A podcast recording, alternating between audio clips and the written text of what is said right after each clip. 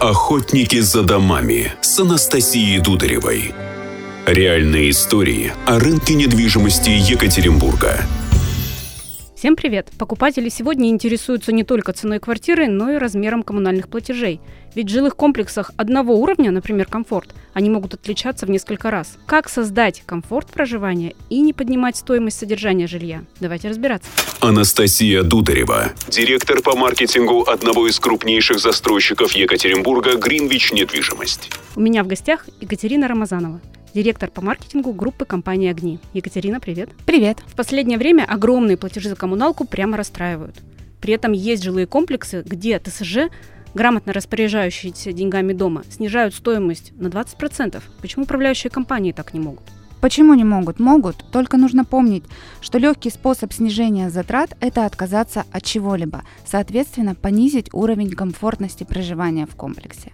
Но мы, управляющая компания, часто находится в такой ситуации, когда бюджета не хватает на реализацию текущих дел, и, соответственно, нам нужно либо повышать стоимость услуг, либо собирать, организовывать дополнительный сбор собственников. Но мы научились с этим работать, при этом не собирать дополнительных средств, не организовывать э, дополнительные мероприятия, не повышать стоимость услуг. Мы грамотно используем места общего пользования и получаем фонд дома – ежемесячный доход до 100 тысяч рублей. Давай теперь конкретику. Что такое работа с местами общего пользования? Это стенды в лифтах, которые многих раздражают? Ну, это не только. В каждом доме установлено оборудование провайдеров. Установлены различные кофематы, вывески на фасадах здания. И, конечно же, наша любимая реклама в стендах и в лифтовых холлах. А собственников вы спрашиваете, вообще хотят они этого? Собственники на самом деле дают разрешение, а, отголосовав на собрании право управляющей компании распоряжаться распоряжаться местами общего пользования. И куда потом идут эти деньги, кто это контролирует? На примере нашего жилого комплекса «Чемпион Парк» могу сказать, что из фонда дома средства потратили на установку хоккейных ворот на детской площадке, закупили мебель в лобби, в период пандемии проводили дополнительные мероприятия по дезинсекции, установили велопарковки, проводили различные мероприятия для собственников, для детей, для взрослых. Получается, сами жители вместе с управляющей компанией решают, куда потратить средства. Но если это все так здорово, почему не в каждом ЖК такое происходит, ведь все жители хотят чистоты, красоты и уюта. На самом деле выигрывают от работ на благо фонда а, жители.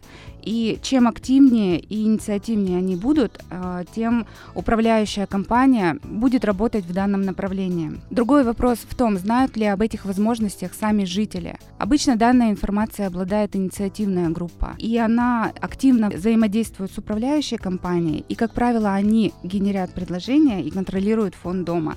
Впоследствии они и образуют совет дома. Еще одна структура, если жители уже платят управляющей компании, должны платить еще кому-то? Давайте не строить иллюзии. Управляющая компания в современном доме, независимо от комфортности класса, будь то эконом, комфорт, бизнес, все-таки они взаимодействуют с управляющей компанией в единой связке. И чем активнее жители, то есть совет дома, тем больше у управляющей компании информации о том, что же нужно жителям.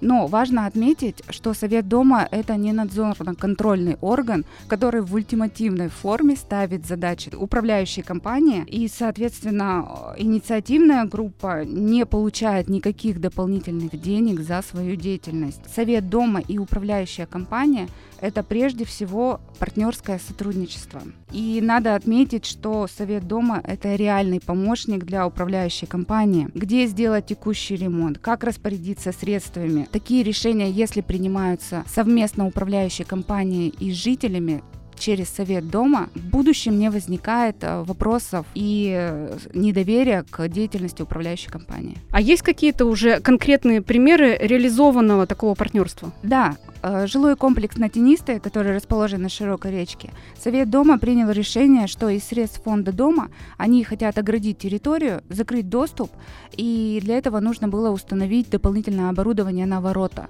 Дополнительное оборудование было установлено из средств фонда, и поэтому нам не пришлось управляющей компании организовывать неочередное собрание собственников, ждать его результатов и, соответственно, собирать средства на установку данных ворот. Кроме текущей, ну, скажем так, бытовой деятельности, взаимодействия совета, дома, управляющей компании, есть ли какие-то еще интересные тренды? Например, в проектах Гринвича мы отмечаем сильный запрос, идущий именно от жителей, это создание комьюнити. Это не только соседский центр, который идет от управляющей компании, это еще реальное объединение жителей на общественные дела, на какие-то мероприятия.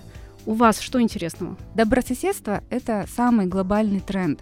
А, единственное, я его могу лишь развить. Часть добрососедства – это максимальное вовлечение собственников в жизнь а, комплекса. Это мы говорим не только про развлекательные мероприятия, это различные эко-проекты, субботники, мастер-классы по правильному разделению мусора, ну и, конечно же, благотворительность. Итак, сегодня запрос от покупателей квартиры не ограничивается условиями покупки, комфортным переездом, качеством строительства. Жители новостроек практически требуют от управляющей компании дополнительных сервисов и комфортных правил проживания, добрососедства. Кто и каким образом успешно реализует этот запрос, будем выяснять дальше. Делитесь примерами. Охотники за домами. За домами. За домами.